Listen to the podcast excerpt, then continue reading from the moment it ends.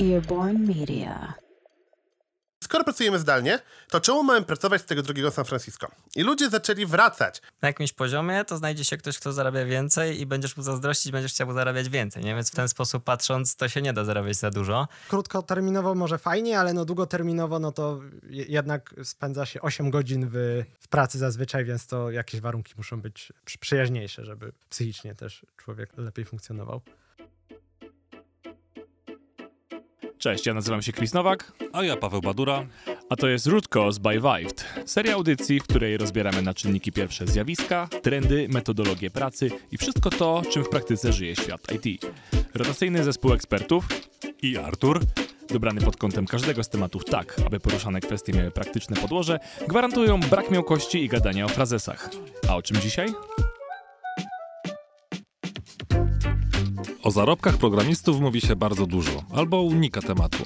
Czy system wynagrodzeń w IT jest dobrze skonstruowany i od jakiego poziomu pełni rolę czynnika higienicznego? Wyjątkowo szczerze o pieniądzach w tym odcinku opowiedzą Piotr Janczyk, Łukasz Małocha i Artur Skowroński. Już y, przed tą audycją, już zanim weszliśmy do studia tak naprawdę, ktoś powiedział, że zarabia za dużo. I ja bardzo chciałbym zacząć od tego pytania. Ja troszkę coś w tym, pod tym kątem mówiłem, natomiast nie, nie konkretnie, że ja zarabiam za dużo, natomiast, że programiści jako branża czasami można odnieść wrażenie, że zarabiają za dużo albo więcej od innych branż, na tle innych branż, jak się porówna. Dobra, można w ogóle zarabiać za dużo? Można, jak najbardziej. Jeszcze jak. Powiedzmy tak, jeśli chodzi o zarobki w IT, czy zarabiamy za dużo? Podejrzewam, że jakbyśmy mieszkali w Niemczech, czy w ogóle w Europie Zachodniej, nikt by nie podchodził tak do tego tematu. A tak naprawdę bardzo dużą ilość rzeczy płacimy podobnie jak nasi koledzy z zagranicy. Na przykład szaliczki macie elektronikę, samochody, mieszkania powoli dochodzą. Także przez te wysokie zarobki programistów ceny w Polsce właśnie takich hubach technologicznych jak Kraków, na przykład mieszkań, one rosną. Bo powiedzmy sobie szczerze, kto kupuje te mieszkania? Albo ludzie, którzy mają pieniądze na przykład ze względu na to, że sprzedali jakieś nieruchomości, tego typu rzeczy, ale duża część nowo bogackich, nazwijmy to, to jest po prostu IT. Dlatego, że IT zarabia po europejsku. A dlaczego my zarabiamy po europejsku? Bo tak naprawdę możemy. Nie tworzymy rzeczy na rynek wewnętrzny, tylko na rynek globalny. Tam są firmy, które potrzebują naszych usług. One nie mogą znaleźć specjalistów na swoim rynku, szukają w Polsce. I był okres, kiedy w Polsce tak naprawdę walczyliśmy ceną. On się trochę powoli kończy. Nie jest to jeszcze stawki takie jak na zachodzie, o czym pewnie trochę wrócimy, bo to jest dość ciekawy temat, ale jednak IT w Polsce powoli zarabia po europejsku. Niestety nie inne branże do tego nie dotarły, bo ich konsument jest na rynku wewnętrznym, który ma po prostu mniej pieniędzy. Mówimy tutaj teraz, że IT zarabia po europejsku. To jak się mają stawki polskie, czyli te europejskie, do tych konkurentów delegowanych choćby z Indii na przykład, tak? No to nie wiem, czy macie tutaj takie, takie doświadczenie, bo to jest duże firmy swój support, swoje, swoje działa IT właśnie przenoszą w tamte, w tamte rejony właśnie ze względu na, na cenę. Czy na jakość? No to już jest dy, dyskusyjne w wielu wypadkach. Tak, no stawki rzeczywiście tamtych programistów są sporo niższe. I to jest oszczędność, tylko sporo firm też się na tym przejechało, na tej oszczędności, bo to jest oszczędność finansowa, ale jeżeli potrzebujemy coś zrobić, no to na przykład to nie idzie tak dobrze jak na miejscu. I to nie jest tylko dlatego, że jest różnica kulturowa, że tam też oni nadganiają, jeżeli chodzi o kształcenie programistów, tam też trochę jest inny poziom. Ale to też jest kwestia na przykład takich rzeczy totalnie nie do przeskoczenia, jak na przykład strefa czasowa, nie? Teraz jak tutaj pandemia przesoliła pracą zdalną i tym podobnymi rzeczami, to powstało takie pytanie, no dobra, to czy w takim razie programista z dowolnego miejsca na świecie rzeczywiście będzie w stanie współpracować z Doliną Krzemową i jak to w ogóle wpłynie na cały rynek tam, na to jak tam jest porąbanie drogo? Yy, I okazuje się, że firmy dochodzą do wniosku, że wcale nie, bo, bo na przykład więcej niż 3 godziny różnicy strefy czasowej już rozwalają całkiem pracę, więc tutaj też to trzeba brać pod uwagę. Ale już można mieszkać na wsi w Nevadzie i Tak, to jest w ogóle ciekawy temat, ponieważ firmy technologiczne w momencie, kiedy te największe, powiedzmy, Facebooki, Microsofty i tak dalej, programiści na początku pandemii, ze względu na to, że praca zdalna, pojawiła się możliwość, zaczęli wracać, bo kiedyś zjeżdżali na przykład do San Francisco, gdzie ceny są kosmiczne. Ludzie, którzy są na kierowniczych stanowiskach w dobrze dofinansowanych startupach, mają współlokatorów. To są tego typu ceny nieruchomości. Są też tacy, co mieszkają w ciężarówkach y, albo w namiotach, o tym też słyszałem. Tak, że po prostu jak ktoś przyjedzie tam zarobić i chce odłożyć pieniądze, to jeśli wpakuje się w nieruchomość, to raczej się to nie wydarzy. I wszystkie usługi też są drogie, więc ludzie, część osób traktuje to jako zarobię teraz, za, za 10 lat na przykład pracowania w Google, wrócę do domu i tam sobie kupię rancho. Pod warunkiem, że będzie mieszkał w namiocie przez 10 lat. Pod warunkiem, że będzie mieszkał w życzonej ciężarówce. To jest dokładnie to. Aczkolwiek pandemia trochę wywróciła te zasady. I dużo ludzi, skoro pracujemy zdalnie, to czemu mamy pracować z tego drugiego San Francisco? I ludzie zaczęli wracać do tych y, wszystkich swoich, nie wiem, właśnie jak wspomniałeś, Nevada, może Texas, akurat Texas ma trochę firm IT. Orlando, Floryda, tego typu tereny, które nie mają aż tak wysokich cen nieruchomości. I firmy IT zaczęły się zastanawiać, co z tym zrobić. Niektóre tłumaczą, że będą płaciły dokładnie tyle samo, na przykład taką firmą jest bodajże Dropbox, który mówi, że nie będzie różnicował tego wynagrodzenia. Inaczej podszedł do tematu Facebook. Bo Facebook powiedział, że dla osób, które zdecydują się wyjechać z San Francisco, będzie ciął pensja. Co wywołało trochę niezadowolenie. No trudno się dziwić, nikt nie chce zarabiać za mało. Jak powiedzieliśmy, nie da się zarabiać za dużo. Tak jak gdzieś ten temat się na początku pojawił. A jeszcze do tego dojdziemy. Jeszcze do tego pewnie dojdziemy. Aczkolwiek e, Facebook stwierdził, i tu jest ciekawa argumentacja firmy. Wiadomo, wielkie korpo myślą numerkami. Po prostu jak ludzie wyjeżdżają, nie musimy im tyle płacić, konkurencja jest na całe Stany Zjednoczone, możemy obciąć te pensje. Ich argumentacja, którą używali w mediach, była dość intrygująca, ponieważ twierdzili, że jeżeli oni będą płacili swoim pracownikom stawkę z San Francisco, jak oni będą pracowali w Orlando, gdzie tak przyjęliśmy, szko- przepraszam ludzi z Orlando, że używam tego jako argumentu, ale gdzieś mi się kojarzy pod tym kątem. Ktoś musi oberwać. Niech Ktoś będzie musi to oberwać, nie będzie to Orlando. Jeśli ktoś słucha z Orlando, to prosimy o komentarz. stwierdzili, że jeżeli oni będą płacili swoje stawki ludziom z innych tych y, regionów Stanów Zjednoczonych, to zrobią pełny drenaż najlepszych talentów z wszystkich y, lokalnych społeczności i w ten sposób nowy Facebook się nigdy nie narodzi. Nie narodzi się nowa Dolina Krzemowa. Dolina Krzemowa po prostu wyście wszystkie talenty z całych Stanów Zjednoczonych, zmonopolizuje rynek jeszcze bardziej. Czego oczywiście Facebook nie chce, tak? Facebook Oni tak tego nie chce. tutaj podchodzą do tematu i nie chcą. Aczkolwiek jest to dosyć ciekawa rzeczywiście argumentacja, którą łatwo przełożyć na cały świat. Ponieważ jeśli firmy z Doliny Krzemowej zaczęłyby ściągać ludzi do siebie z innych regionów, to rzeczywiście podejrzewam, że nie jeden talent z Polski połakomiłby się na pracę zdalną w takim Facebooku za 300 tysięcy dolarów rocznie. Mi się wydaje, że to jednak w żaden sposób nie wpłynęłoby na jakby drenaż bezpośrednio, bo potem ci ludzie by zdobywali doświadczenie pracując właśnie w tych największych firmach i po kilku latach mogliby na przykład chcieć założyć własne startupy, na przykład w Polsce, czyli ta wiedza by się jakby tam i z powrotem mogłaby się przenosić. To by mogło tak działać, no ale to też ym, założenie własnego startupu, a, a bycie programistą w Facebooku to też nie jest jeden do jeden, nie? Tam musisz mieć masę jeszcze dodatkowych rzeczy biznesowych i tak dalej, więc to też nie wiem, czy by tak zadziałało, no a pewnie nie wróciliby do Komarchu, nie? Wydaje mi się, że to może idzie nawet da... Nie no, w, w Komarchu już znaleźli stażystów na ich miejsce. Dokładnie. Nie wiem, czy możemy to wykorzystać. Aczkolwiek powiem pod tym kątem, że jak już mówimy o Komarchu i nie wiem, czy wykorzystamy, ale No to lećmy. tak, skoro mówimy o Komarchu, to bardzo podobało mi się określenie troszkę w kontekście powrotu do pandemii, że już mamy pięciu studentów MIT na twoje miejsce. Okej. Właśnie, jeśli chodzi o bycie programistą, a zostanie założycielem startupu, to, jest, to już jest daleko idąca droga. A pamiętajmy o tym, że zakładanie startupu w Dolinie Krzemowej, a zakładanie startupu w Polsce to już jest zupełnie inna historia. I też już poznałem kilku takich startupowców. Pozdrawiam ogólnie całą krakowską scenę startupową. Nie wiem, czy oddycha, ale faktycznie. Coś tam oddycha, się tam, aczkolwiek tak. dostęp do kapitału to jest ważna rzecz. W Stanach jest to prostsze. O, oczywiście. No i to też właśnie, jak, jak ten kapitał jest, jest tobie serwowany, nie? Czy wiesz, czy dostajesz, bo jest, jest dość, dość duża różnica, czy dostaniesz em, steka, czy kanapkę z cebulą. Dobrze, według badania przeprowadzonego przez Just Join IT w ubiegłym roku ponad 73% programistów dyskwalifikuje pracodawcę przed zbyt niskie zarobki. Według tego samego badania wynagrodzenie senior deweloperów to średnio w Polsce w dużych miastach, w większych firmach to jest około 16 tysięcy złotych. Rozumiem, że mówimy o kwocie netto czy brutto. Nie wiemy, to jest średnia. To jest średnia, no, więc no, to, no właśnie. Netto średnia z B2B. netto i brutto, super. Z B2B i z umowy o pracę. E, no ale tak czy inaczej, no jest to mniej więcej tyle, żeby tak w 2-3 lata, e, zakładając, że odkładalibyśmy całą pensję, to można by było za to kupić dwupokojowe mieszkanie w Krakowie, tak? Gdyby ceny nie rosły.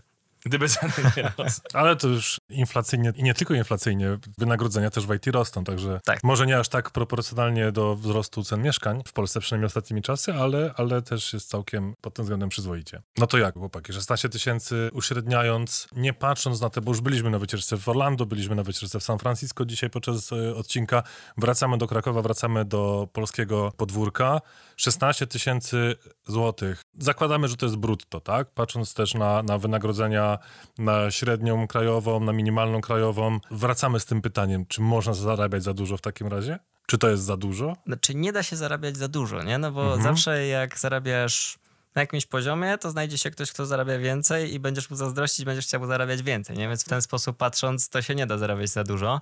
Rzeczywiście zasadne jest pytanie, czy to jest za dużo w stosunku na przykład do innych branż, nie? Albo w stosunku do innych pozycji gdzieś tam, dyrektorów banków, cokolwiek. To jest bardzo trudne Prezydenta. pytanie. Właśnie. Bo ostatnie podwyżki dla parlamentarzystów były podane w kwotach brutto, co prawda, ale premier ma teraz dostawać 20 tysięcy złotych brutto. Są senior deweloperzy, którzy zarabiają więcej niż premier po podwyżce. Ktoś z was jest senior deweloperem? Mhm. Podniesie rękę ten, który zarabia więcej niż premier. Okej. Wy słuchacze tego się nie dowiecie. Możemy nie rozmawiać o dietach, ale na pewno macie pizzowe piątki i owocowe wtorki, więc no nie liczymy. tego. Już nie przed mamy. pandemią. A, Przed pandemią były. czyli już bez diet. A, no to... Tak, aczkolwiek a propos tego, tych zarobków, jeśli porównujemy się do lokalnego rynku, tak, jestem skłonny powiedzieć, mam trochę lewicowca w duszy, że jest to nieuczciwe w stosunku do innych branż, ponieważ IT nie zawsze ma aż takie mocne przełożenie biznesowe.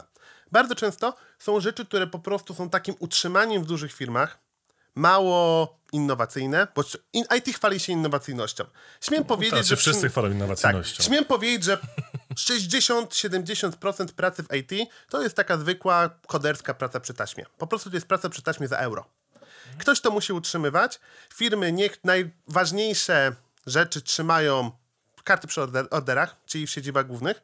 Do Polski duża część z tych projektów, które odsyłają, to są projekty mało rozwojowe, nie będące przewagą konkurencyjną. To się trochę zmienia, ponieważ też wyrobiliśmy sobie dobrą opinię i mamy całkiem zarówno dobrych specjalistów, jak i zaangażowanych ludzi, więc coraz więcej dobrych projektów Polski spływa, ale jednak te wielkie korporacje, które przychodzą, nie zawsze mają te najciekawsze projekty w Polsce.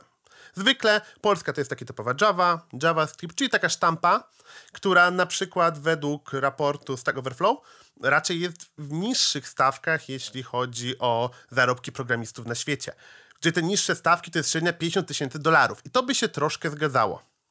Tak naprawdę rocznie. Więc pod tym kątem rzeczywiście te ciekawsze technologie zostają w tych krajach, powiedzmy właśnie jak Dolina Krzemowa, gdzieś tam Anglia, City ichniejsze, trochę Berlin, aczkolwiek na przykład stawki Berliny już, na, już nie są tak wysokie. Więc pod tym kątem rzeczywiście y, po prostu zarabiamy w euro. Ale naszą konkurencją, zwłaszcza ostatnio, robi się cały świat. I to jest kwestia tego, że dobry programista z Polski, co prawda mówimy o tym, że 3 godziny to jest duże przesunięcie już, ale są firmy, które mają po prostu zdalną kulturę i coraz więcej takich firm się otwiera. Niektórym się to sprawdziło, nie wszystkim. To jest w ogóle ciekawy temat, o którym warto będzie pogadać jeszcze kiedyś. No, ale część firm zdecydowało się działać zdalnie i zaczęło rekrutować zdalnie. Więc tak naprawdę dobra firma z Krakowa nie konkuruje tylko z innymi dobrymi firmami z Krakowa. Tak naprawdę ten programista może pracować DuckDuckGo, które wbrew pozorom jest prężnie rozwijające się i ma dużą ilość programistów z Krakowa. Może pracować w Netflixie, bo i takie oferty się pojawiają, a może pracować w Rzeczonym Komarchu. Także gdzieś ta konkurencja po prostu grają troszkę innej lidze. Więc i stawki rosną, bo wtedy rzeczywiście zarabia się już rzędu tych setek tysięcy dolarów. Więc tak to się trochę dzieje. Tak, no i to jest trochę ten powód tego, że, że to się robi takie nieuczciwe, no bo rzeczywiście z perspektywy innych, na przykład inżynierskich też zawodów, to jest trochę nieuczciwe. nie? Ja studiowałem automatykę i robotykę I, I nawet trochę myślałem, że fajnie by było być tym automatykiem, bo fajnych rzeczy się tam uczyliśmy. No ale jak się okazało, że pracy w tym w Polsce za bardzo nie ma, albo warunki są kiepskie, no to gdzieś tam to porzuciłem i gdzieś to IT mnie zainteresowało, tak? No to pozdrawiamy wszystkich, którzy studiowali architekturę albo e, energetykę, bo tam też e, no, oni przeszli albo do IT, albo do designu. Tak, ludzie z fizyki na przykład poszli na analityków biznesowych w IT, ponieważ umieli dobrze analizować dane, co jest potrzebne w tej branży, więc okazuje się, że ona wchłonie takich ludzi. Ale nie robią już na przykład polskiej elektrowni atomowej. Tak, z jakiegoś powodu to poszło rzeczywiście w IT, IT się rozwinęło, no i stąd, stąd to się wzięło. A w ogóle a propos rzeczonych podwyżek dla, dla polityków, ja miałem ostatnio ścinkę w rodzinie e, trochę o to, e, bo ja twierdziłem, że kurczę, no dobrze, że im podnoszą, no bo trochę wstyd, że właśnie senior developer zarabia więcej niż e, marszałek senatu czy coś takiego, no To jest korupcjogenne, dlatego potem mamy te sytuacje, nepotyzmy i inne, że ludzie tak naprawdę zarabiają Jaki nepotyzm Jaki nepotyzm, dokładnie, jaki nepotyzm. Ludzie zarabiają mniej niż specjaliści w IT, ale mając intratne, no, mając ważne, eksponowane stanowiska na przykład w rządzie, są w stanie pochować rodzinę, znajomych, gdzieś ludzi, którzy im się potem odwdzięczą, jak skończy ta kadencja, bo kiedyś się skończy, po spółkę Skarbu Państwa. Dobra, grozinę każdy kiedyś pochowa, to już, y, to już jest, y, to, to jest pewne. Tak, a naród na pewno chce pochować swoich polityków, więc no cóż. Odciąłem się od polityki. Tutaj Chris przytoczył tę wartość, że to jest 76%, sie- przepraszam, 73% programistów, a właściwie ludzi powiedzmy z, z branży IT dyskwalifikuje całkowicie swojego pracodawcę przez właśnie wynagrodzenie. To co wy robicie, panowie, w tej branży IT? Z jakiego powodu tu jesteście? What are you doing here? Jeśli chodzi o zarobki, to ja powiem szczerze, zarobki są ważne dla ludzi. Dla mnie też. Tak naprawdę ludzie chodzą do pracy po pieniądze, nie po owocowe czwartki i też tak naprawdę nie do końca po kulturę, ale bardzo lubię określenie, że zarobki są czynnikiem higienicznym. Muszą być na pewnym poziomie, nie mogą być dużo gorsze niż w innych firmach, bo wtedy ludzie czują się nieuczciwie i gdzieś pierwszy raz ok, mam fajną pracę, ale kolega zarabia więcej, ok, drugi raz ok, przy trzeciej podwyżce no już po prostu Dobra, czyli zmieniasz. odcinając trochę to, co powiedziałeś, że to jest taki środek higieniczny, to, to wynagrodzenie, ale dalej ono jest na pierwszym miejscu. Znaczy, to jest właśnie mój ulubiony temat. Co dyskryminuje, a co, na co patrzysz najbardziej? Bo rzeczywiście nie pójdziesz do firmy, w której będziesz zarabiać zdecydowanie poniżej, no bo dlaczego miałbyś iść? Bo jednak. Okej, ale gdzieś tam jest to- ta granica, taka te widełki twoje masz w głowie, tak? Że chcesz zarabiać między kwotą X a Y i ta różnica między Y a Xem to jest, to, to jest ten taki bezpieczny, Powiem ci tak, ta myślę, że... poduszka, gdzie możesz y, uzupełniać sobie innymi benefitami, tak? Czy- czy Myślę, że nawet nie do końca, ponieważ branża IT nauczyła się tego, że na najlepsze stanowiska chcą najlepszych ludzi, mają pieniądze i potrafią te pieniądze zapłacić. Także gdzieś te najciekawsze firmy IT, jak na przykład, w zależności dla kogo co będzie najciekawsze, jeśli to będą duże big techy, to one będą płaciły najwięcej. Jeżeli to będą startupy, one też całkiem nieźle płacą, może nie te polskie, bo to też jest trochę inna kultura, ale powiedzmy zagraniczne startupy, które ściągają ludzi z Polski, oni też płacą świetnie. A dodatkowo dają ci możliwość troszkę tej gry na loterii, bo jeśli się uda, to dostajesz dobry pakiet akcji i to może zadziałać. Te pakiety akcji też się robią coraz popularniejsze na rynku.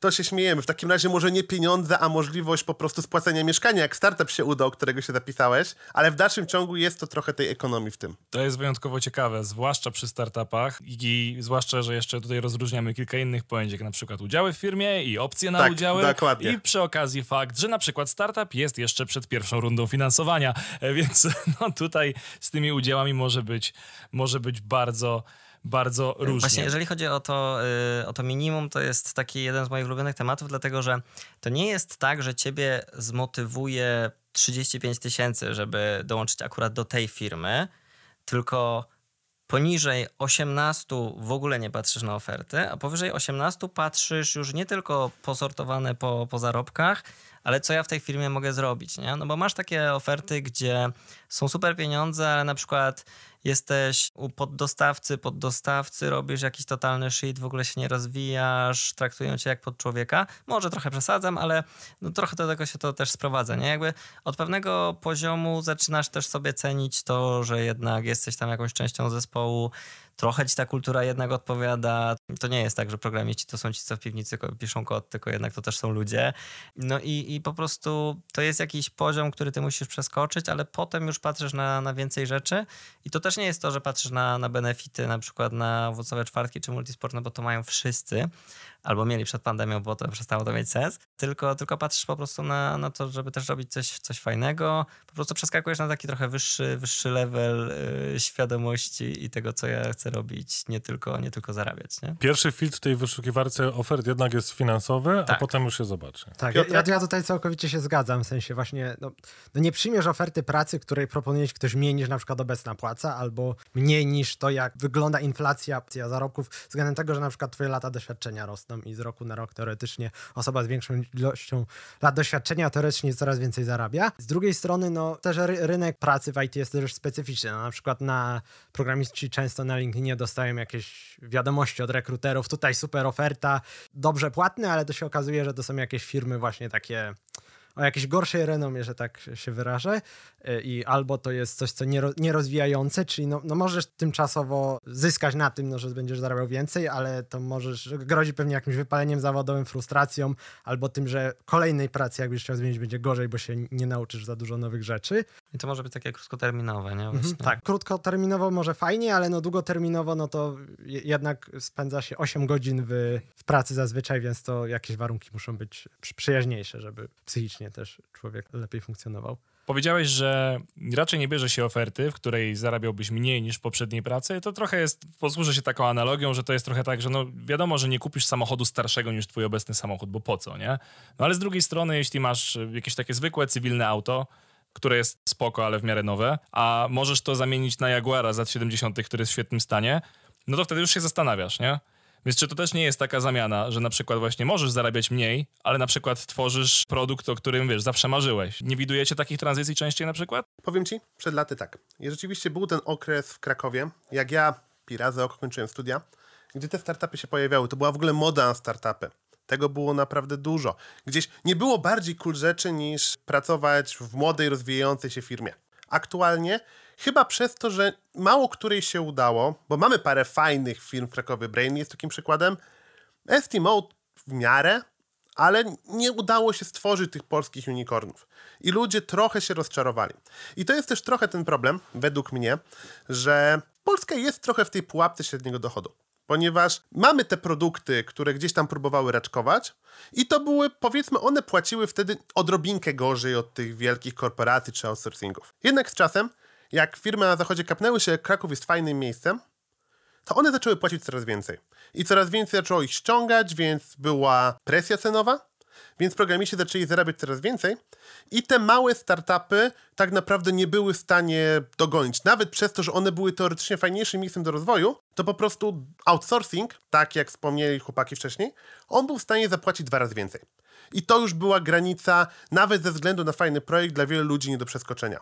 Więc nie udało nam się wytworzyć tak naprawdę dużej ilości prężnie rozwijających się firm, bo one miały zawsze problemy z rekrutacją, zawsze miały tą presję tego dużego outsourcingu i Kraków stał się centrum outsourcingu. Jesteśmy chyba w pierwszej piątce outsourcingów na świecie, więc bardzo wysoko w tej liście. I teraz otworzenie nowego startupu, kiedy żeby ściągnąć dwóch, trzech programistów, musisz im zapłacić po te 16 tysięcy, jak chcesz doświadczonych ludzi o startupu, musisz im zapłacić po 16 tysięcy netto, to ubija większość pomysłów biznesowych, które nie będą się szybko skalowały. I to może być duży problem dla naszego rynku krakowskiego, że utkniemy po prostu w tym typowym outsourcingu. Ja bym tu chciał troszkę challenge'ować, bo trochę się zgodzę, w sensie, że rzeczywiście to nie będzie jakieś częste i jak ktoś pracuje w fajnej firmie, z której jest zadowolony, no to raczej nie zmieni rzeczywiście na niższe wynagrodzenie. Ale czy to nie jest tak, że jednak no zdarza się, że ktoś utknie w jakiejś firmie i no nie jest do końca zadowolony i dostaje dobre pieniądze, trochę jest taki efekt złotej klatki,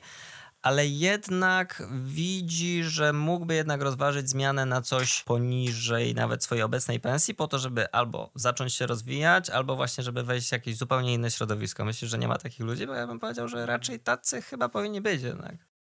W mniejszości myślę. I kwestia Mhm. jest taka, że jak ktoś chce się rozwijać w jakiejś niszy, to on będzie po prostu próbował trzecią, czwartą, piątą firmę, któraś w końcu mu weźmie i któraś mu w miarę zapłaci. Pewnie nie jest to przeskok z Java dewelopera do game devu. Jak ktoś chce pracować na przykład, tak zmienić mocno branżę i takie tranzycje są chyba najczęstsze, bo ludzie po prostu lubią gierki. Ja sam bardzo lubię. Chciałbym, chciałbym, chciałbym kiedyś pracować w game devie, jak już spłacę to mieszkanie. Albo jak game dev e, zacznie funkcjonować tak, że ludzie będą mogli faktycznie pracować tam po 8 godzin dziennie. No, dokładnie. Na Tak, razie to- jak, jak, jakby jeśli masz dziecko, to chyba by- byłoby ci ciężko, Tak, nie? to byłby chyba problem, rzeczywiście. Także tego typu tranzycje, z tym się spotkałem. Za to zwykle znajdzie się taka firma, która zarówno będzie ciekawa, jak i ci zapłaci. To za, będzie zajmowało, to na przykład ktoś będzie rok szukał, ale w końcu taka sytuacja się uda. Dlatego ten przeskok na niższą pensję, no ja się przyznam szczerze, jak się obracam w tym środowisku od 10 lat, to chyba nie jestem w stanie podać żadnego konkretnego Trzeba przypadku. podpytać naszych rekruterów, no bo e, w Virtusie często jest taka No. sytuacja, że ktoś się rekrutuje na seniora i dostaje regularę ledwo, ledwo i pytanie, ilu się na to zgadza. Zdecydowanie na pewno mniejszość. Trzeba by sprawdzić, czy jacyś są. Dzień dobry. Y, Na wstępie chciałabym powiedzieć, że tak właściwie to nas na pana nie stać, ale bardzo się cieszymy, że pan przyszedł. Chcieliśmy pana zobaczyć i dowiedzieć się, co człowieka z pańskim doświadczeniem zainteresowało w naszej firmie.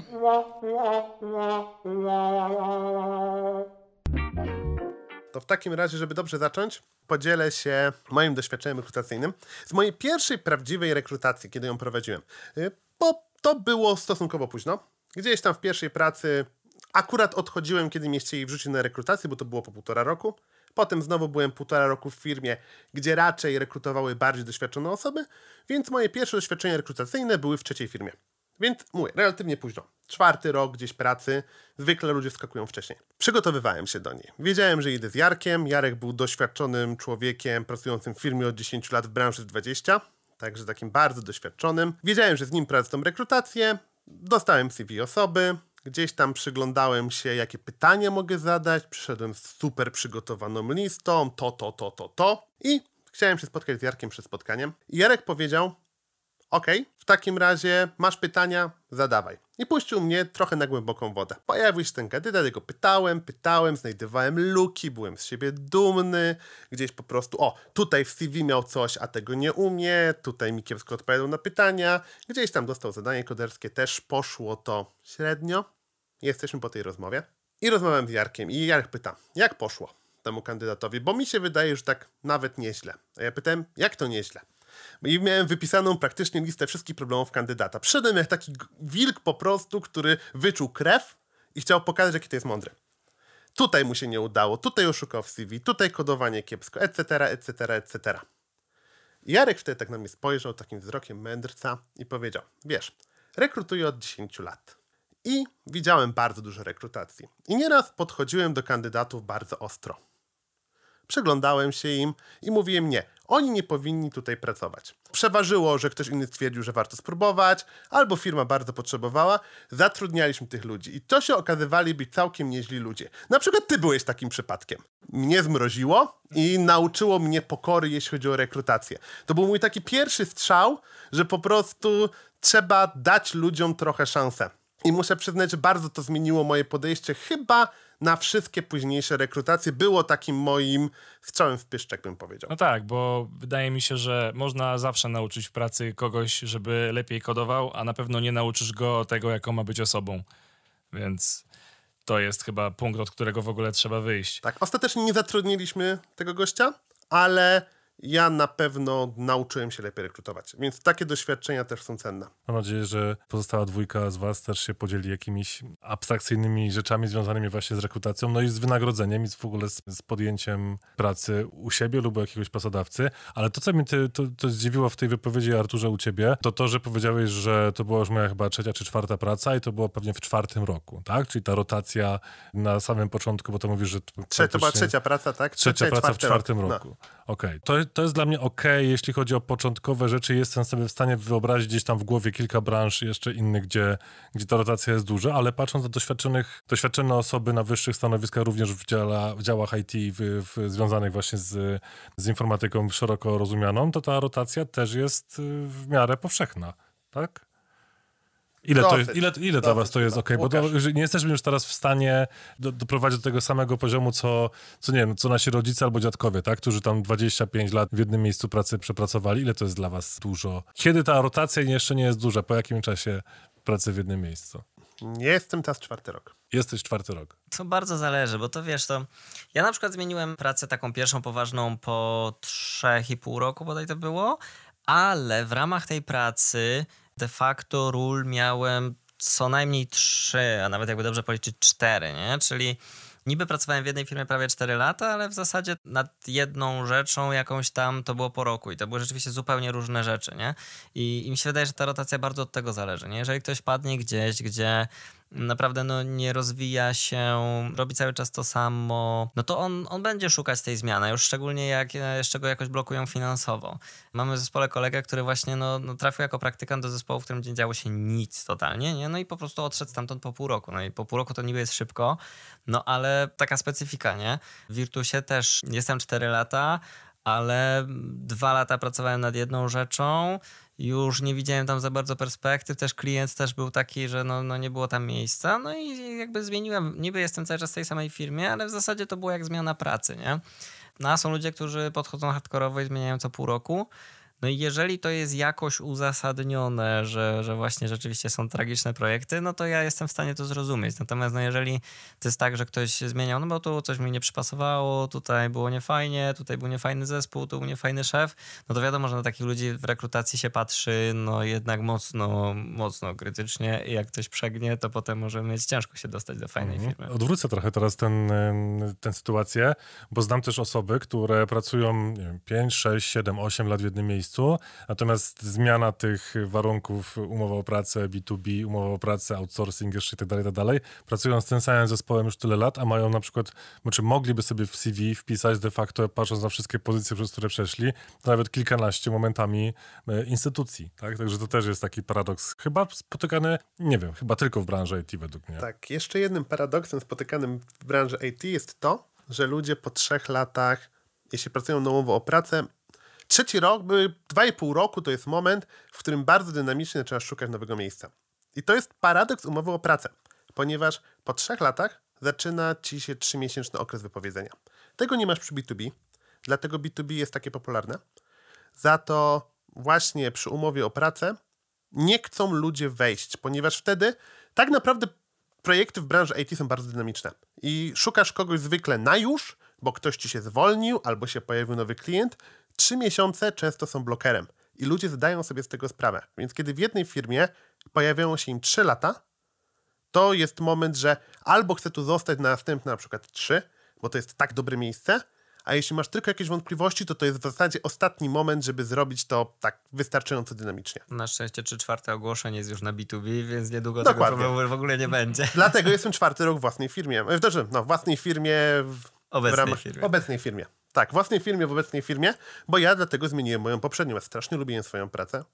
Nie chcieli, nie mogłem przejść na B2B i wylądowałem w innej firmie, ponieważ nie chciałem też się wiązać na ten trzymiesięczny okres wypowiedzenia. Ale z tymi e, zmianami jeszcze takimi formalnymi, o których Paweł wspomniałeś, to to rzeczywiście jest ciekawe.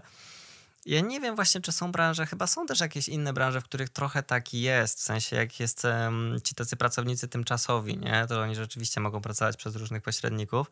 No bo w IT no duże korporacje, w ogóle czasem to jest przez B2B, te, te, takie, te takie kombinacje, nie? Bo niektóre korporacje nie chcą się bawić w B2B, bo gdzieś tam jest to trochę krzywe jednak. I robią sobie taką jedną firmę, która zatrudnia nagle innych, tylko że ta firma też zmienia osobowość prawną kilka razy w ciągu... Dokładnie, dokładnie dekady, na przykład. Chociaż są też jeszcze bardziej hardkorowe przypadki. Na przykład niektóre firmy mają regulację, że jeżeli jesteś kontraktorem, to ty nie możesz w jakimś obszarze siedzieć dłużej niż na przykład dwa lata, ponieważ gromadzisz wie- wiedzę strategiczną biznesowo i nie możesz w tym obszarze siedzieć jako kontraktor.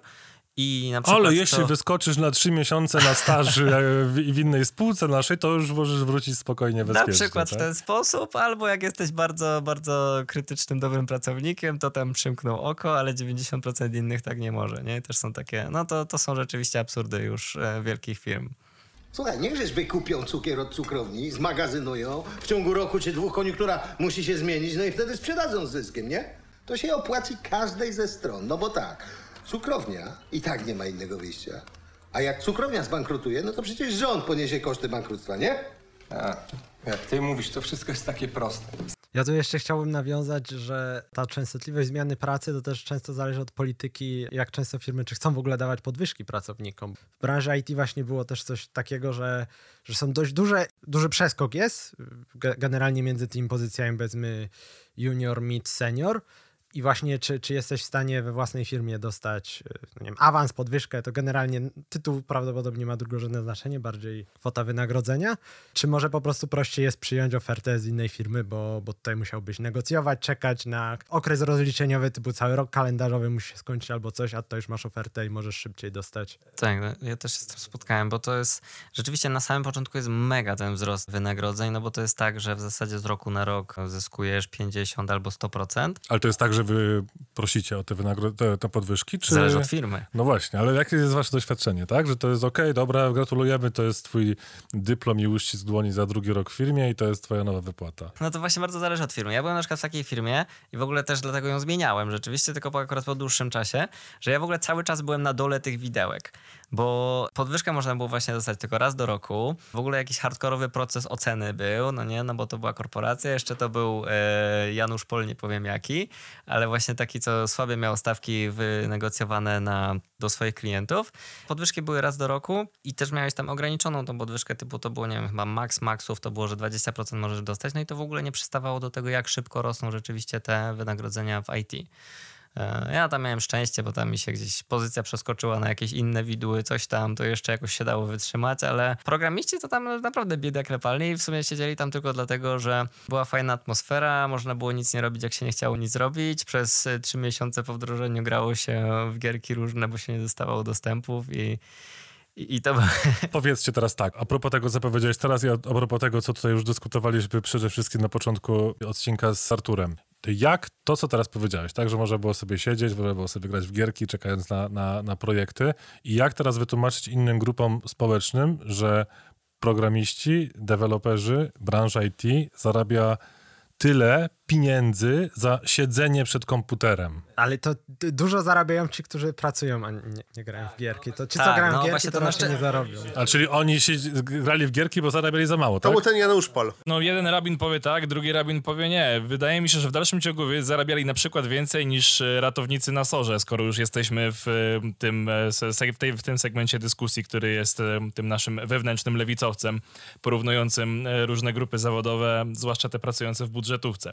Więc no różnie można na to patrzeć, tak? E, Ale oczywiście, no jakby każdy raczej mierzy się miarą swojego, swojej branży, więc to też trudno, e, trudno, trudno jakby od, e, na, na to spojrzeć z innej strony. Tu się w ogóle pojawia ciekawy problem zatrudnienia specjalistów IT w budżetówce, ponieważ oni też są potrzebni, a tam wpadają w konkretne widły. Haha, i tam masz widły 2600 za senior dewelopera, tak? I potem się wszyscy śmieją na To dlaczego, właśnie, czy wy znacie specjalistów IT pracujących w budżetówce i dlaczego oni chcą pracować w budżetówce? Bo to nie jest jakby ratowanie życia. Ja spotkałem jednego od cyberbezpieczeństwa, ponieważ żeby pracować w cyberbezpieczeństwie, takim realnym, musisz pracować w budżetówce przy wojsku i to jest jedyny sposób na zebranie tego doświadczenia, aczkolwiek był szczery, przesiedzieć parę lat, zebrać doświadczenie i pójść do firm zajmujących się cyberbezpieczeństwem już w przestrzeni komercyjnej, niesamowite pieniądze. Czyli inwestycja. No mój przyjaciel też pracował właśnie przez chwilę, no akurat to było na AGH-u, więc to było tak połowicznie w budżetówce, no ale rzeczywiście no ta pensja też była pewnie połowa normalnej pensji Java dewelopera. No ale mówił, że miał mega ciekawy projekt właśnie jakiś tam dla policji, no i to było fajne. No ale ostatecznie zmienił jednak na, na firmę komercyjną, która płaci sensownie. Bo kolega zarabia więcej, więc ja też idę po podwyżkę, albo kolega zarabia więcej już trzeci raz z rzędu po podwyżkach, więc ja zmieniam pracę. Jest problem ukrywania jakby transparentności zarobków w waszej branży? Wiecie, kto ile zarabia? Bo to mówisz, że Artur powiedziałeś, że, że Dropbox poszedł płasko i tak, że każdy bez względu na, na lokalizację na tym stanowisku zarabia tyle samo, tak? To, to jest dalej, mi się wydaje, lekko temat tabu. W sensie firmy się już coraz bardziej jakby otwierają, no bo w ogłoszeniach o pracę są publiczne y, widełki, więc w innych branżach to jeszcze nie jest, chyba we wszystkich jeszcze nie standard. Y, Często też na przykład wewnętrznie są y, też widełki na przykład na każdą pozycję, ale właśnie taka pełna transparentność, że co do złotówki wiadomo ile kto zarabia, to chyba nie jest A standard. rozmawiacie o tym na nie wiem, kawie, albo jak y, nie, jesteście na pracy zdalnej, tylko faktycznie w biurze, albo nawet do jakichś tam slacku wspólnym, gdzieś tam prywatnym, to, to wiecie między sobą, ile wasi znajomi zarabiają z firmy? To mi to się wydaje, że to bardziej taka y, rozmowa na, na, na przy piwie y, i to już raczej jak się z kimś trochę bardziej zna, to wtedy. Branża IT mówi, że ma dużą rotację. Y, Nie chce płacić jakoś ludziom, żeby zostawali, A jednak. a jednak nie chce po prostu, ponieważ są, wydaje się, że pracownik, który jest dłużej w firmie, on powinien zarabiać nawet więcej niż rynek, ponieważ on zna specyfikę firmy i jest dużo lepszy niż ktoś świeży. A tą niejasność widełek, ona wynika z tego, że często jest tak, że osoba, która jest w firmie dłużej, ona będzie zarabiała mniej niż ktoś z ulicy. I chyba na tym polega problem, ponieważ ktoś z ulicy już negocjuje w nowej sytuacji rynkowej, na przykład dwa lata później, gdzie ta presja jednak na pracodawców jest w IT ciągle. To jest trochę jak umowy z operatorami komórkowymi, tak? Tak, to jest troszkę w tym stylu właśnie. Tak, ale to jest w ogóle też kwestia trochę może niewykształconych menadżerów czasem, no bo de facto to menadżer decyduje o tej pensji tutaj w tym konkretnym przypadku, chyba że firma ma jakieś mega hardkorowe procedury, nie? Ale zwykle jednak to menadżer decyduje. No i to, to czasem wychodzi niedojrzałość menadżerów, nie? Że oni pozwalają na to, że, że ktoś przychodzący z ulicy, ponieważ ja go muszę teraz zatrudnić, dają taką trudną sytuację, no to on przewalczy to, no, i, no i zatrudni. Albo też może to też nie jest niedojrzałość, tylko po prostu no oni patrzą, no mogę teraz mieć człowieka w projekcie, albo, albo go nie będę mieć, więc... Ja pamiętam, że kilka lat temu Microsoft zrobił taki publiczny raport właśnie, ile zarabiają pracownicy ze względu na staż na tych samych stanowiskach. I to jest dokładnie to, co Artur powiedziałeś, tak? Że im ktoś dłużej, tym te zarobki są zdecydowanie niższe. To nawet dochodziło do takich absurdalnych różnic jak 50-60%. Osoba 15 lat na tym samym stanowisku plus osoba 2 lata na tym samym stanowisku albo dopiero zrekrutowana. Tam było dosyć głośno o tym i faktycznie Microsoft stwierdził, że, że będzie wyrównywał też te i jakby przystąpił do renegocjacji umów z tymi najbardziej wartościowymi, tak powiedziałeś, pracownikami ze względu na, na staż i na to, że, że znają tę firmę od podszewki. To, na Tak, sprawę. to jest w ogóle bardzo śmieszne. Aczkolwiek mam wrażenie, że IT, jako że jest. Wszyscy mówią, że rotacja jest takim dużym problemem, że to są koszty, pięciokro... tam są. To bo są koszty, oczywiście, to jest zawsze, ale jako branża mam wrażenie, że nauczyliśmy się sobie trochę z tym radzić. Wzięliśmy po prostu rotację jako coś ogólnego. Jeśli chodzi o budżety, trzeba o nie walczyć, a rotacja jest po prostu czymś takim, że przyjmujemy, że ona będzie jako branża i nauczyliśmy się z nią radzić. Wersjonowanie kodu, dobra jakość, używanie w miarę technologii znanych na rynku i dopasowywanie ich do możliwości, żeby nie trzeba było szukać jakichś bardzo unikalnych specjalistów. Po prostu komodyzacja pewna pracy w IT, ona następuje. Może nie wszędzie, na pewno nie w najbardziej wymagających projektach, ale w takich typowym outsourcingach trochę, trochę tak to wygląda. Tak naprawdę stosunkowo łatwo zastąpić pracownika. Wprawdzie trzeba mu trochę więcej zapłacić, ale pewnie jest to dalej ekonomicznie bardziej opłacalne niż podwyższyć pensję wszystkim, których się ma, jeśli się ma tysiąc pracowników. Ktoś odejdzie, ktoś nowy przyjdzie, ale to jest rozłożone w czasie, a nie nagłe wyrównanie wszystkim stawek. Tak, no to jest coś, czego chyba firmy się boją i dlatego tak nie ujawniają tych wynagrodzeń. To też jest jednak obciążenie dla osób, dla pracowników znać pensje swoich kolegów, nie? Ja jak gdzieś poznałem pensje w firmie, które są, no to przez jakiś czas to było dla mnie obciążenie i dopiero po jakimś czasie po prostu zacząłem sobie z tym radzić, przestałem o tym pamiętać, przestałem o tym myśleć, nie? Ale pierwszy taki moment, jak nie wiem, dowiadujesz się, ile twoi pirowie zarabiają i się zaczyna zastanawiać, ale to dobrze, nie wiem, ja może powinienem jednak zarabiać więcej, bo ja robię więcej od niego w tym, albo tu jestem Tak lepszy. stoisz sobie koło ekspresu, patrzysz kawę i mówił, to już te skurczybyk trzy kafle więcej na rękę No, na no, miesięczny. dokładnie, nie? dokładnie. Więc to, to jest kwestia i na pewno firmy się bardzo boją tego, że to będzie takie uderzenie, że wszyscy przyjdą po podwyżkę, nie? To bardzo często się pojawia taka, taka argumentacja. Ale są takie obostrzenia w zapisach w umowie, że nie możesz poinformować współpracowników o swoim wynagrodzeniu? Tak, ja Spotykałeś miałem w poprzedniej na przykład takie mega hardkorowe, a potem jeszcze jak odszedłem i, i ta firma została przejęta, to w ogóle jeszcze weszli mega bardziej hardkorowo, bo były jawne widełki i nawet nie wiem, czy nie było wiadomo, na którym grade'zie ktoś jest, że to było jawne, a potem oni zrobili tak, w ogóle nie wiem, jaki to miało sens, że niby były widełki, ale dla nikogo nie było wiadomo ani... Na, chyba wiedziałeś na jakim jesteś grade'zie, ale nawet nie wiedziałeś, jakie masz widełki, czyli nie wiedziałeś w ogóle, w jakim zakresie możesz negocjować. Czyli, Czyli wszystko jest jawne, tylko nie wiesz na jakim poziomie tak, no Tak. po prostu masakrę zrobili. Więc czasem tak zamydlają już totalnie. No dla mnie to jest przegięcie. Fajnie jak są te widełki, ale rzeczywiście no pensje między pracownikami, no to są pojedyncze firmy rzeczywiście, które znają. To są często też takie firmy gdzieś tam idące w turkus, w samozarządzanie, że to rzeczywiście w ogóle pracownicy decydują o podwyżkach. Mój przyjaciel pracuje w takiej firmie, tylko no, u nich to też oni akurat budowali tę firmę od zera no i do pewnego momentu to działało. Oni w ogóle do pewnego momentu robili rekrutację w 20 osób, bo wszyscy się chcieli zgodzić, że kogoś zatrudniają, więc to co może dla kandydatów było hardkorowe. No teraz gdzieś to już chyba trochę bardziej układają, no ale jakby jest, jest ta jawność. No, ale tych firm jest mało. Turkus, to... turkus. Ja bym chciał, żeby jednym naszym y, tematem odcinka właśnie było, było coś takiego, bo tutaj też sądzę, że wszyscy będziemy mogli sobie o tym, tak. o tym podyskutować Holokracja. i połamać. A to ktoś musi książkę w końcu przeczytać o tej holokracji. Czy czytałeś, Artur? Ja czytałem książkę krytykującą holokrację. A, no to widzisz. To powinieneś A, to widzisz, to teraz trzeba przeczytać tą przeciwną Dokładnie. Stronę? Jak I... będziemy mieli taki temat podcastu, na pewno się przygotuję. To zrobimy sobie taki kompas. Tak. Jakby polityki firmowej. Bardzo to będziemy musieli się tutaj wszyscy razem zgodzić na ten temat, panowie. Czyli przejdziemy przez Agile, skramy, no, kanbany, holokracja, turkusy.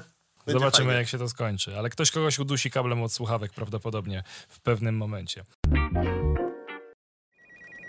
Dobra, cicho, bo zaraz tu będzie.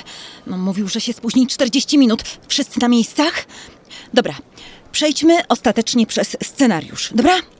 Darek, kiedy ty skończysz mu opowiadać o firmowych imprezach integracyjnych, pałeczkę przejmuje Ola. Niby ma przerwę, bo kot jej się kompiluje i idzie do pokoju zabaw i niby przypadkiem mu go pokaże. Mhm. Okej. Okay. E, wypożyczyliście tę playkę na piątkę? No, mam nadzieję, że tylko na jedną dobę. Dobra, dobra, dobra. I pamiętajcie, jesteśmy miejscem nastawionym na co? Rozwój. Tak jest? Dobra, nie spieprzcie tego, bo zaraz znajdziemy sobie nowy dział HE. O, o, o, o, o, o. Dzień dobry, panie Rafale. Mm, przyszedł pan jednak na rozmowę przed czasem. No, taki specjalista jak pan to... To nic dziwnego. Proszę, proszę, proszę. Zapraszam w nasze skromne, prawda, progi. Nie zaadresowaliśmy jeszcze jednego słonia, który siedzi w tym pomieszczeniu, bo rozmawialiśmy o różnych pracodawcach, o różnych politykach firm, ale nie rozmawialiśmy o pracownikach, którzy. No, jest taki mit pracownika IT, który jest szalenie roszczeniowy. Słyszałem różne historie. IT arystokracja. IT arystokracja, tak. To, jest, to, to są. Znamy te memy. Jak niektórzy postrzegają pracowników IT, którzy tak naprawdę no, mogliby mieć po, podobny poziom wiedzy, ale pracują w zupełnie innej branży. Jakby są jakieś tam dysproporcje, o pieniądzach rozmawialiśmy, ale nie rozmawialiśmy o podejściu, o jakie funkcjonuje na rynku pracownika. Czy wy macie jakieś swoje historie związane z pracownikami, którzy byli bardzo roszczeniowi, albo raczej z kandydatami którzy albo mieli. Z, albo z kolegami z pracy. Albo z kolegami z pracy, albo kolega wam opowiedział. Przyjmijmy, że kolega wam coś opowiedział, tak dla bezpieczeństwa każdego. E, jeśli chodzi o jakąś taką naprawdę skrajną bucówę, e, jeśli chodzi o oczekiwania e, właśnie przyszłego pracownika w danej firmie. Tak, to powiem pod tym kątem rekrutacyjnie. Są ludzie, którzy przechodzą na rekrutację, prezentują bardzo przeciętną wiedzę, nie potrafią za bardzo ani rozwiązać zadań, ani nie są w stanie napisać kawałka kodu z zadaniem. To się zdarza. I czasem ci ludzie są tak, zastanawiasz się, czy ich przyjąć, gdzieś tam nie są pewne rekomendacje i dostają to stanowisko, propozycję troszkę niższego stanowiska. Ty wiesz, jak oni wypadli na tej rekrutacji? Zawsze praktycznie okazuje się, że znajdzie ktoś, kto akurat tak potrzebuje pracownika w tej chwili, że zapłaci, weźmie, byle tylko go łopatką przerzucić do klienta. I coś takiego występuje i to bardzo psuje rynek, ponieważ jest sporo ludzi, którzy po prostu nie muszą się starać. Okej, okay, ale czy to nie jest problem po prostu rynku pracy w dużych miastach, gdzie bezrobocie bywa albo bardzo niskie, albo momentami ujemne w zależności od, od branży. Nie wiem, czy to jest właśnie specyfika z tej IT arystokracji, nie? To, to, co tutaj Możliwe. powiedzieliśmy. Możliwe, że to jest na pewno IT, to czy, czy na pewno, jako pracownik IT powinniśmy się cieszyć, że bezrobocie jest niskie, ale trochę by uzdrowiło rynek i trochę by, y, jak COVID przychodził, to pojawiło się na przykład bardzo dużo bardzo dobrych kandydatów na rynku. Tak, bo niektóre firmy redukowały zespoły, mimo że byli dobrzy ludzie, tak. no bo po prostu tracili klientów. Ale rzeczywiście no, no jest tak, że mm, tak patrząc z perspektywy kandydata, nie? jeżeli masz te 4 lata w CV, no to czemu ty masz powiedzieć mniej niż 100 czy tam 120 na godzinę, skoro tyle płacą takim ludziom, nawet jeżeli jesteś właśnie trochę bardziej kiepski. No tak jak Artur mówi, znajdzie się niestety firma, która ci tyle da, No i z twojej perspektywy, Czyli no to... niestety, czyli da się zarabiać za dużo. Znaczy niestety, wiesz, ni- niestety z mojej perspektywy osoby szukającej pracowników, Mhm. nie? Że są tacy ludzie, którzy przychodzą, no i no nie zatrudnisz go na regulara, no bo on dostanie gdzieś pracę. Nawet mieliśmy chyba taką sytuację kiedyś, że, że właśnie był ktoś, kto był taki, o no, e, no i dostał gdzieś stawkę w ogóle 35% wyższą niż my mu proponowaliśmy w ogóle z pocałowaniem ręki. No mimo, że no, według naszych gdzieś tam e, kryteriów oceny totalnie, totalnie seniorem nie był, nie? To sprawdzacie tak potem, jakie są losy, że obstawiacie, że dobadają mu pół roku tam? Kandydaci są otwarci. Tak, no mówią czasem. Tak, kandydaci jak w pracy rzadko się mówi o pieniądzach, tak kandydaci bardzo lubią. No bo jak negocjują, no to muszą, nie? Dokładnie. Inaczej Zwłaszcza jeśli chcą się pochwalić, że a patrzcie ile ja tam dostałem. A, tak, Tak. No i to jest trochę też e, złe dla pracowników potem czasem, no bo jeżeli przyjmiemy jednak taką osobę, no to raz, że się pojawia ten zgrzyt, że jak ktoś przypadkiem się dowie, że on więcej zarabia, a nie powinien, no A to, taki pewnie będzie z taką pewnością siebie, pewnie będzie pierwszy o tym, żeby o tym rozpowiadać, nie? nie wiem, te, te, tego na szczęście co, nigdy to nie mordeczko, ty też, doświadczyłem. też zarabiasz tam 21 jak ja, nie? Mordeczko, tak? No. No, to, to by była masakra. No ale z drugiej strony właśnie też, też się rodzi taka, taka nadmierna pewność siebie. Na szczęście w polskiej kulturze chyba nie ma aż tak hardkorowo, jak na przykład jest w koreańskiej, nie? Czy, czy jakiejś japońskiej, gdzie jak ktoś jest starszy pozycją, to on ma rację. Nieważne, czy tą rację ma, czy nie ma. Nie? W Polsce rzadziej się to zdarza. No, jakieś pojedyncze przypadki. No. Jak ktoś jest architektem, to wtedy tak. Dlatego, Dlatego coraz mniej od architektów jest chyba. No ale i tak koniec końców dyskusja zazwyczaj kończy się na gadu-gadu stary dziadu. E, Powiedzieliśmy sobie o tych absurdach, o tych wszystkich toksycznościach, to teraz sobie postarajmy się dać dobre rady i dla całej branży, i dla pracowników, i dla pracodawców, żebyśmy sobie też, bo to o tym trochę nie mówiliśmy, to się przewinęło tutaj, że nagle w covid to przestało, przestało brać udział w ogóle w jakichkolwiek negocjacjach, czyli o tych benefitach, tak?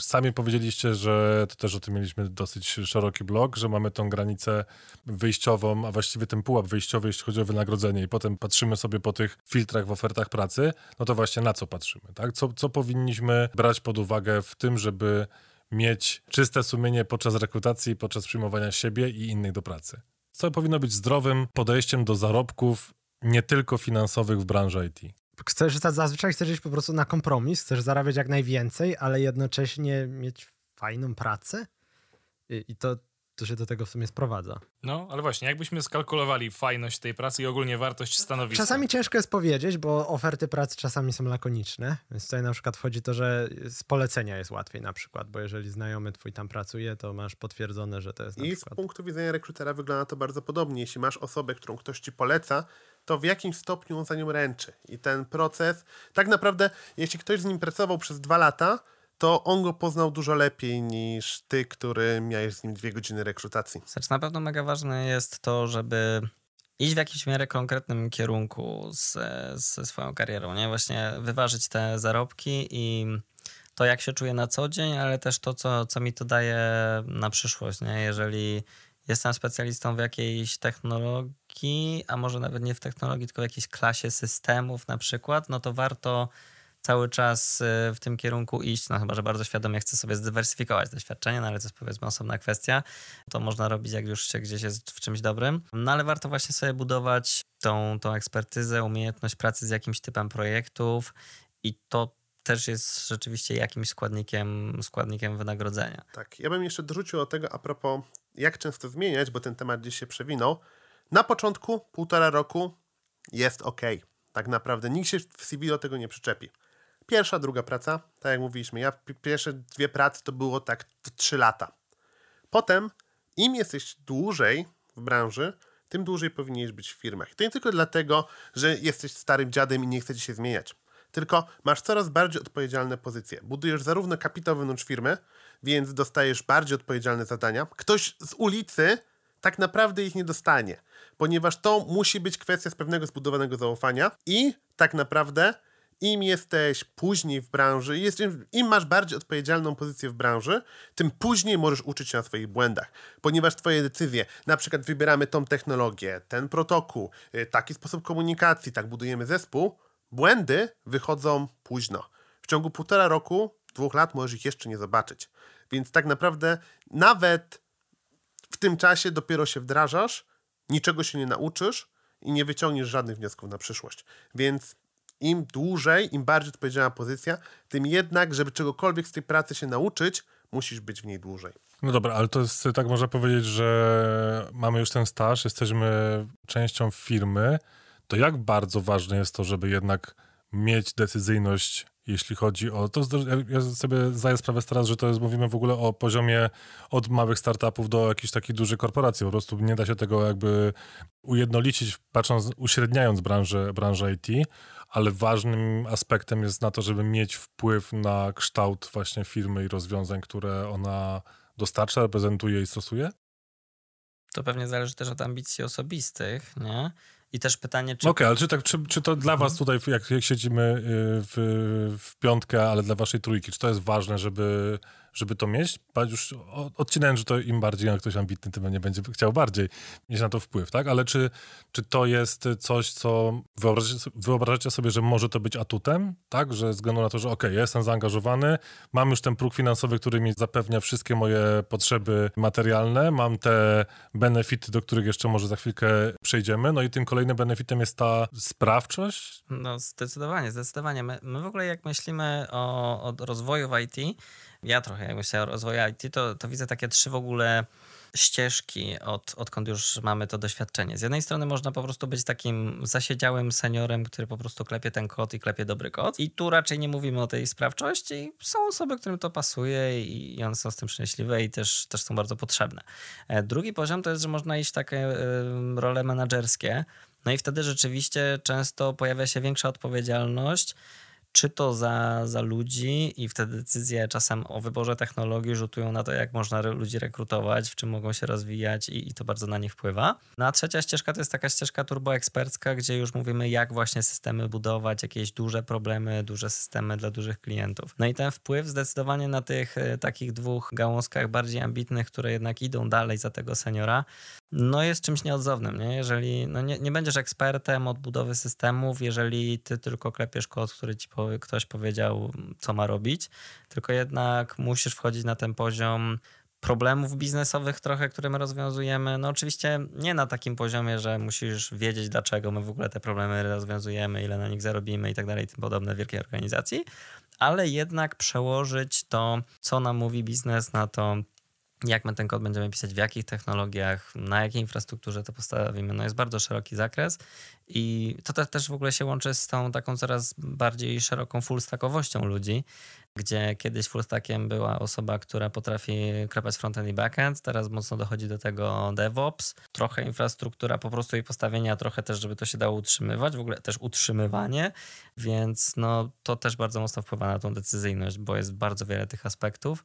No i to zdecydowanie jest jakiś kierunek, który jest ważny, jeżeli chce się iść do przodu. Tak, przy czym ja bym nie chciał generalizować, że to jest dla każdego, ponieważ dużo ludzi ma takie ambicje, ale powiedziałbym nawet, że to nie jest człowiek, a okres w życiu człowieka, ponieważ są momenty, kiedy człowiek rozwija się bardziej, są momenty, kiedy musi przystopować, Najbardziej podobno do piątego roku życia. Dokładnie tak. Ale kwestia jest taka, że gdzieś w którymś momencie, na przykład jeśli dziecko ma problemy rodzinne, czasem to stanowisko seniora, który pisze dobry kod, to nie jest plama na honorze. To jest coś, nie, takich ludzi nie. też potrzebujemy i czasem nasza branża bardzo próbuje jak to wszyscy mają autonomię, każdy chce być szefem projektu, pełne po prostu rozwój, jakieś tam open source'y, cały czas uczymy się czegoś, to jest dobry tryb działania, ale to jest jeden z dostępnych trybów, a tryb może ci się zmienić wraz z upływem lat, byle tylko nie było, że z każdym kolejnym rokiem rozwijasz się coraz mniej.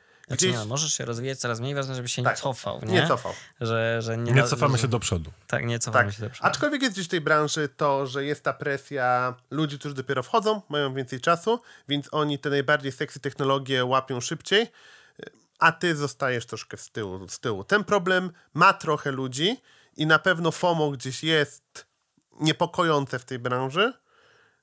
I fajnie by było, jakby gdzieś pojawił się mental, że to czasem nie jest najważniejsze. Nie technologia, a twoje pewne doświadczenia, ilość problemów, z którymi się zmierzyłeś, ono też jest ważne. Okej, okay, panowie, to jeszcze jedno pytanie z mojej strony na zamknięcie.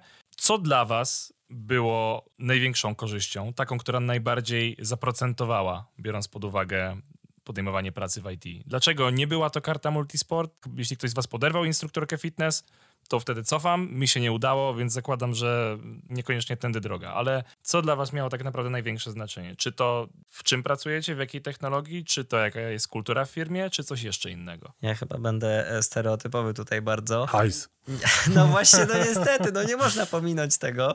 Ale to już ustaliliśmy, że to jest najważniejsze, tylko Tak. szukamy tych takich dodatkowych Ty- tych korzyści, które, tak? Bo- bo które nie tak już- lądują na koncie. Tak, nie? bo jak już ustaliliśmy, że właśnie rozmawiając o jakiejś tam, e, o jakiejś tam pewnej higienie, nie, że ten hajs musi być, oczywiście, że jest podstawą, ale w momencie, kiedy to już jest e, zapewnione, no to co przynosiło wam faktycznie największą radość już e, i, i największą korzyść w waszym życiu zawodowym już e, w następnych latach? Kiedy wiedzieliście, że dobra, pieniążki się zgadzają, nie musimy się już nimi przejmować.